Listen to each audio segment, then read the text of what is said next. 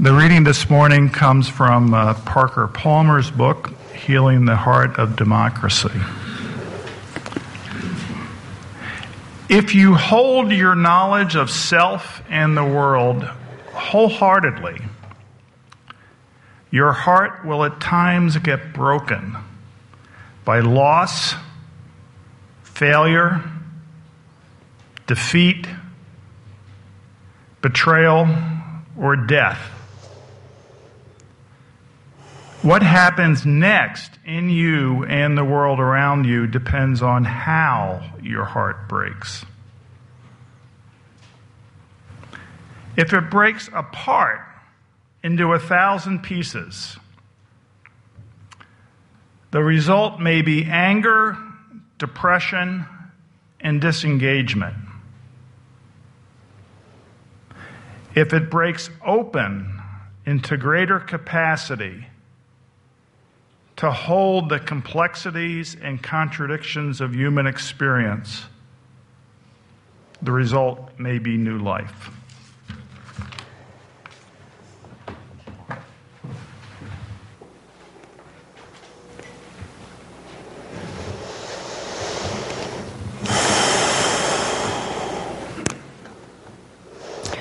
About five years ago, a number of changes occurred that triggered an enormous transition in my life. My only son graduated from high school and went away to college. Our minister of 15 years moved to Oregon, which began a series of interim ministers. My little brother was undergoing cancer treatments, and I began experiencing perimenopausal changes. I will spare you all the details of the latter. but I'm going to focus on the most debilitating of these changes for me. By far, what was most challenging is that I began losing my memory and my cognitive ability to think clearly and function effectively in the world. About this time, a friend gave me a book to read entitled Still Alice about a 50 year old Harvard professor diagnosed with early onset Alzheimer's disease. There were so many similarities between what was described in the book and what I was feeling at that time that I was terrified that this is what was happening to me. Consequently, I went and had an entire psychological testing and workup done, only to discover that my brain is actually fine. I have a great memory, a high IQ, very fast processing speeds, and great problem solving skills. I was actually flabbergasted by the results of these tests because I felt like I was living in such an enormous fog that my brain was so full of cotton, it, you, people could see it coming out of both ears. I couldn't think clearly at all. I was having a very difficult time keeping on top of all the details at work and at home. And at one point, I remember running out of both toilet paper and dog food and wondering if I was going to need to live in a group home because I couldn't seem to manage to keep on top of the details of managing just everyday life and functioning. So while I was very relieved that I didn't have dementia or Alzheimer's, and I was hopeful that it was the result of hormonal changes and that this too would pass. I was seeking all of the help I could find, emotionally, physically, um, trying to figure out what was happening to, me um, and to figure out ways to best manage it and to cope with the changes. Needless to say, it was a very difficult and a very frightening period. Throughout my life, one of the most therapeutic things for me to do is to write in my journal. It's the way that I can best process my emotions, um, express how I'm feeling. A couple of key capabilities that I lost in the midst of this brain fog was the ability to read and to write. As a previous avid reader, I even canceled my subscription to National Geographic after 30 years because I couldn't comprehend the articles when I read them. I struggled mightily to write my board reports and my newsletter page. There was a lot of copying and pasting in those pages during that time. I was too overwhelmed to be able to write in my journal because I was simply unable to articulate my thoughts and my feelings in words. And yet, the emotions that I was experiencing at this time were so vivid and so strong that I needed a way to express them. While given the gift of prose, my artistic talents, on the other hand, are quite elementary. And yet, art was one of the few ways that I was able to express myself at this time. Using color and images to express my pain was very effective and very cathartic. So, with minor reservations, I'm going to share a few of my drawings with you since they say a picture is worth a thousand words.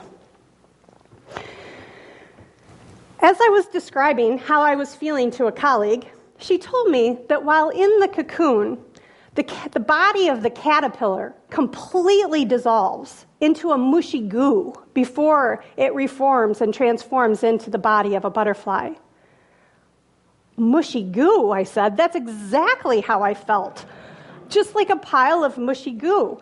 Every day I had to go out and function in the world, it felt like I was strapping on my fake butterfly wings and going and doing the things that I had to do, buying the dog food and the toilet paper and going to work and um, being a grown up. And then finally, at the end of the day, I could go back home and take my wings off and dissolve back into my natural state of mushy goo. That was my, my happy place, my one place where I felt safe um, before I had to go out and do, you know, back into the world once again. During this time, I eliminated everything I could from my life that involved interacting with other humans. It took every ounce of energy I had just to come to work and do what needed to be done. I never wanted to go anywhere or do anything with anyone ever. I wanted to stay home, nestled in my cocoon with my critters, and walk in the woods with my dog. Everyday life felt so hard and so fast that I felt like I was going to break. In the core of my being, I felt this overwhelming urge to eliminate anything that was unessential to make room for the necessary to emerge. I cut off all my hair. I cut off my nails. I quit wearing jewelry and scarves, which I have only added back for very special occasions. I got rid of excess belongings. I eliminated 98% of my social life. Deep down in my soul, I was craving silence, stillness, simplicity, solitude, and spaciousness. For two years, every fiber of my being was screaming for me to stop. Stop rushing. Stop going. Stop doing. Stop producing. Simply stop. I knew at the depth of my being that I was burned out. I was depleted, and I desperately needed a break.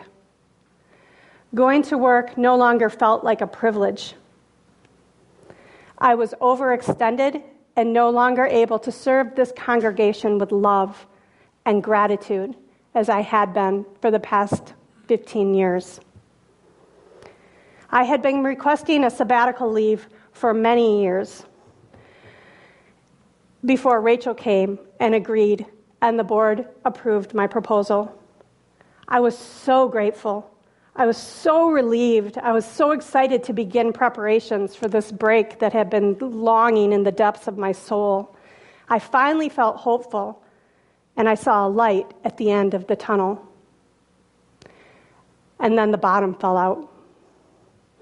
Just over a year ago was my summer of enormous loss.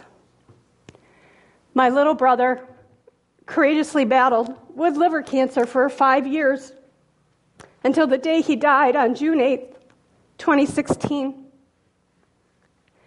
He left behind four kids, his wife, and my parents. I firmly believe it is horrific for any parent to have to bury their child, especially my parents. While grieving this deep loss, my Siberian Husky Bo was hit by a car and killed. And three of my four cats died horrible and unexpected deaths. I was already down for the count, and this knocked me completely out. I felt as though the ground had been completely removed from under my feet. I felt completely unmoored, lost, and adrift. I spent that summer trying to relate as compassionately as I could with my very raw, bleeding, and broken heart. In times of enormous pain, our tendency is to shut down and close our hearts. But I knew the value of trying to keep my heart open and soft, even in the midst of overwhelming pain and suffering. I tried to stay with the feelings and notice the pain with mindfulness and the utmost of gentleness and compassion. The combination of these losses with the inner challenges that I was already enduring plunged me into the deep night of the soul, the dark night of the soul. UU World magazine had an excellent article that spring entitled A Dark Night's Journey. I related to the article before any of these changes, before any of these deaths had occurred, due to the interchanges that I was experiencing at this time of midlife. The author describes this dark night as a time to go within and examine who we are and how we relate to the world. Spiritually, he says, it is a time ripe with opportunities to crack open the ego and let go of our socially constructed ideas of who we are and what our roles are in the world. In this darkness, all the outer encrustations of our identities fall away. And what remains, he says, is our true authenticity and an open heart ripe for spiritual growth and connection with the divine. A true dark night's dark night of the soul, he says, is a cauldron of change, painful to experience, but a ripe time for transformation. I definitely felt like I was in that cauldron. The heat was on, and I needed time to cook. Some concentrated time and space for that inner transformation to occur. Thank goodness sabbatical time was on the horizon because I was so ready. That summer, I attended uh, the Grand Rapids Zen Center and Buddhist Temple with a friend of mine. I found a book in their library on Lojong that really called to me, which I had never heard of before.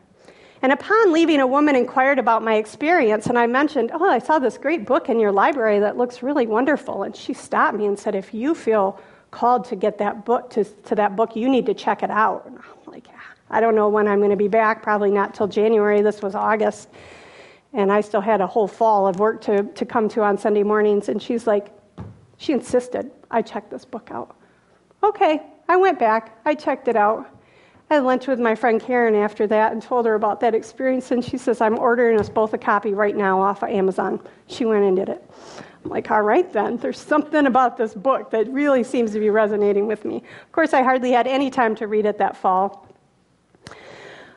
But I felt like that moment was so powerful that it actually created the entire foundation for my sabbatical and honestly changed the trajectory of my life. I began my sabbatical on January 1st by going on retreat, retreat at Gilchrist Retreat Center for three days.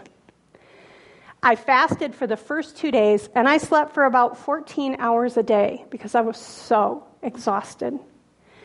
And yet, being able to finally immerse myself in the silence, solitude, and stillness that I had been so desperately craving was blissful. I wanted to open up and surrender my struggles and fears around the darkness and the changes that I was experiencing. I just tried to let go and have faith and trust in something greater than myself, whatever that force may be, as I clearly felt as though something larger was at work within me in this pile of goo. My primary goal was to develop the structure conducive for the deep rest and the grief work needed to foster healing and support transformation. My intentions for my sabbatical were holistic in nature, um, encompassing a mind body spirit approach. Many years teaching in holistic health kind of gets that into your brain, I guess. These were to get back to the gym and be physically active and fit again, to cook and eat healthy foods, to meditate every day, and to begin a study and practice of Lojong. For the first few months, I pretty much stayed in my cocoon. I slept, I read, I meditated, I worked out. I decided to follow Dr. Joel Fuhrman's Eat to Live food plan, um, which prescribes eating mostly vegetables, seeds, fruits, nuts, and beans. So it takes extra time to cut up all your vegetables and uh, process whole, real, raw foods. I read eight books on the challenges of traversing through midlife, seeking guidance and wisdom. I was amazed and thrilled that I could read again and understand what I was reading. I went to the gym, I lifted weights, I did the elliptical, I got in 10,000 steps a day, and I did yoga. Simply not feeling rushed every single day was such a welcomed gift. Having time and space to just simply be was so nurturing for my soul. It felt so good to finally be able to listen to my inner wisdom and honor the beat of my inner drummer, which had been beating for so long and so hard, so persistently, telling me to stop. To finally be able to listen and honor that and stop was such an enormous gift. Having so much time and space to engage in the deep grief work allowed my tender heart to open and remain soft enough to let the inner transformation unfold that had been building and ripening in within me the last few years. The richest part of my sabbatical was by far the Lojong study and practice that I did each day. Lojong is an ancient Buddhist mind training program designed to cultivate a compassionate heart and a wisdom mind. I read two sources for this study simultaneously. The book I found at the, at the library at the Buddhist temple is called The Practice of Lojong Cultivating Compassion Through Training the Mind by Traleg Kyabgon, which was absolutely fantastic. And at the same time, many, many years ago, a friend had given me uh, uh, something called the Compassion Box by Pema Chodron that has a series of cards in it that contain the 59 sayings or teachings of the Lojong. And it comes with this book called Start Where You, Start Where you Are A Guide to Compassionate Living by the American Buddhist nun Pema Chodron. So I read these at the same time, which had two slightly different perspectives on Lojong.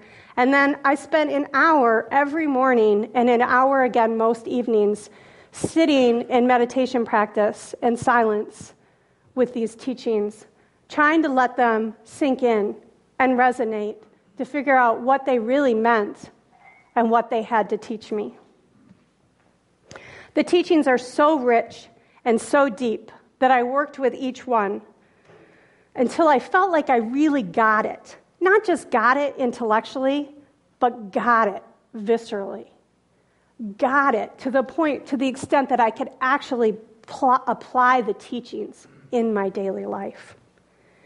Now, of those 59 teachings, I thought, oh, this will be great. I'll do one a day. And then I got into it a little bit, and I'm like, well, maybe I'll do one a, one a week. Well, I'll tell you, it's nine months later, and I'm on number 29 out of 59. It took me a month to get the first one. So they're really rich and really deep, but they have so much wisdom um, and so much to teach. And I felt like I was honestly being transformed as I was consciously cultivating this compassionate heart and this wisdom mind.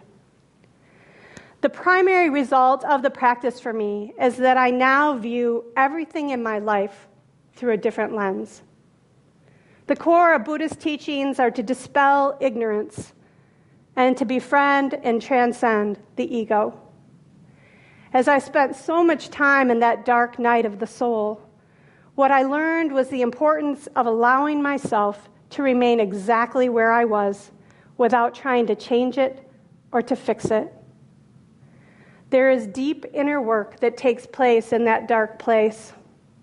When our hearts are broken open and the ground is removed from beneath our feet, we can no longer continue in the status quo of going and doing. There's so much value in consciously stopping, listening, and working with the depth of whatever is authentically present for us with mindfulness and with compassion. There have been times over the last few years when I have felt as though I am in limbo, in liminal time, no longer who I used to be, but not quite sure who I am becoming. It is so difficult to sit in this place of unknown, the not knowing. It is so scary. And yet, the message that I kept see- receiving was I just needed to stay open and trust. I needed to have faith in myself and have faith in the process. All was unfolding as it should in its own time, and I just needed to let go and figure out how to persevere in the face of so much uncertainty. There were other times when I felt as though I was a phoenix being transformed directly in the heart of the fire. The pain was excruciating, but without allowing myself to compassionately experience the pain, then the transformation would not have been as profound. Grief ebbs and flows and moves through me. Some days it is still so sharp, it's like a knife piercing my heart. And other days, it's less intense, it's more like a dull ache that resides. Sometimes I think I've, re- I've moved to a new stage of grief and then something triggers the pain all over again. Instead of the idea of moving through stages of grief, I prefer the image of a spiral staircase as a more accurate portrayal of how grief moves, returns, and moves again. It is ongoing. I will never get over the loss of my brother. It has fundamentally changed who I am. The book Grieving Mindfully was instrumental in helping me not only move through the grief, but also has changed the way that I think about death and loss. Instead of feeling like a victim, as I did that whole summer, it's helped me to recognize the opportunity to use the grief and the suffering for my own personal growth and transformation.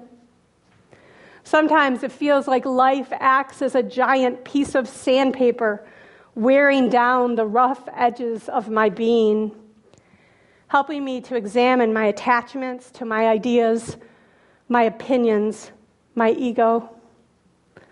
The Lojong teachings help me to stay rooted in humility, curiosity, and wisdom rather than my righteous indignation of how I think things should be. My mom always reminds me that it's better to be kind than to be right. One of my sandpapery moments. Instead of feeling victim by the unfavorable circumstances of our life, the Lojong spirit encourages me to notice everything with curiosity and compassion and try to figure out how do I respond in wise and skillful ways. One of the key teachings for me comes from Pema Chodron when she says, Whatever we are doing can be done with three intentions. One, it allows us the opportunity to wake up. Two, ripen our compassion. And three, learn to let go. Three intentions. One, everything that happens offers us the opportunity to wake up. Two, it offers us the opportunity to ripen our compassion. And three, it offers us the opportunity to learn to let go. Instead of approaching life with the perspective that life is fair, which it's not, or expecting life to be smooth and work out the way I want it to, which is not at all how it works. Rather, it's a totally different perspective, a totally different approach to life to think that everything that happens is offering me an opportunity to wake up ripen my compassion, and learn to let go. I've found since I've discovered this and applied this wisdom in my life that so many of the disappointments and the suffering that I feel, I notice that they soften and they dissipate when I approach them with this perspective. As I've been writing this sermon the last week, I, I was struggling with, like, but where am I now? Am I still in the cocoon? Am I out of the cocoon? Am I in the world? Oh my gosh, I, I'm, I'm doing a sermon on this this week and I don't know where I am. So I really did a lot of meditation this, this week to sit with the process. And I think what I've discovered is, is I have emerged from this cocoon. But I want you to envision a butterfly that has just emerged, but the fluid has not yet engorged into its wings and it's hanging there, soft, fragile, holding on. There's that period of time after the emergence before it is able to fly away. And that's where I feel like I am right now. I am out in the world. But I notice that I cannot do too much too fast just yet, as I am still a work in progress. Perhaps the biggest relief is the fact that my brain is functioning and I can read and write again. I can even remember, well, most things, you know, not people's names or where I last set down my phone or, well, actually, I have to write everything down now. But I've developed some very good habits and systems for reminders that hopefully will continue to serve me. I think the clearest sign of the effectiveness of my sabbatical time came in April a friend invited me to an informational meeting for a triathlon training group. Curious, I attended the meeting, and when the group leader asked me if I was a runner, a swimmer, or a biker, I replied, Oh, none of the above. I do the elliptical and I lift weights. And she looked at me like, Oh, and walked away. I'm daunted after that meeting, I was so fired up by, by her enthusiasm and the energy that I decided this group of over 100 women in Kalamazoo to train for a sprint triathlon. The fact that I felt like I had the time, the energy, and the desire to do something so ambitious was nothing short of a miracle. It had been so many years since I felt I could do anything more than simply work and parent. It turns out I love swimming, biking, and running. I love the time I spent this summer training for this race. So in August, I competed in the girls' best friend sprint triathlon, and I actually won third place in my age group for the Athena division. That's for us girls over 160 pounds. I was ecstatic. What a major accomplishment.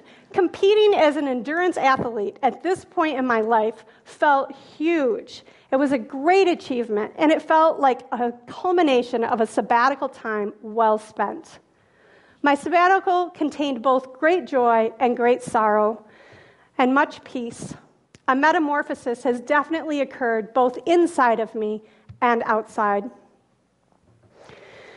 The Lojong practice has given me the structure and the skills to courageously and mindfully bear witness to these changes as they unfold within me. Spending time each day consciously cultivating a soft, open, and compassionate heart has aided in allowing the waves of grief, sorrow, and despair to move through me. Cultivating a wisdom mind has enabled me to relate to the pain in a different way. Rather than constricting and avoiding it, I am gently seeking what it has to teach me. As I move through it, I definitely feel as though I'm gaining more emotional and spiritual resiliency along the path. And while it is wonderful to be back at church with everyone, the challenge I'm facing now is how to find that elusive balance in life. Regular meditation, exercise, and healthy eating have served me very well this year, and I am a better person when I incorporate these in my daily life. Making time to squeeze them in now is my current challenge. I suppose that this challenge is my current opportunity to help me to wake up, ripen my compassion, and learn to let go. Gaining discernment about what to let go of is half the battle after all. The main lesson I learned from my sabbatical is rather than focusing on what happens, it is how skillfully we respond that determines the nature of our lives. I want the nature of my life to be about love. Thus, I aspire to keep my heart as soft and open as possible so that I can spread the seeds of peace and love everywhere I go.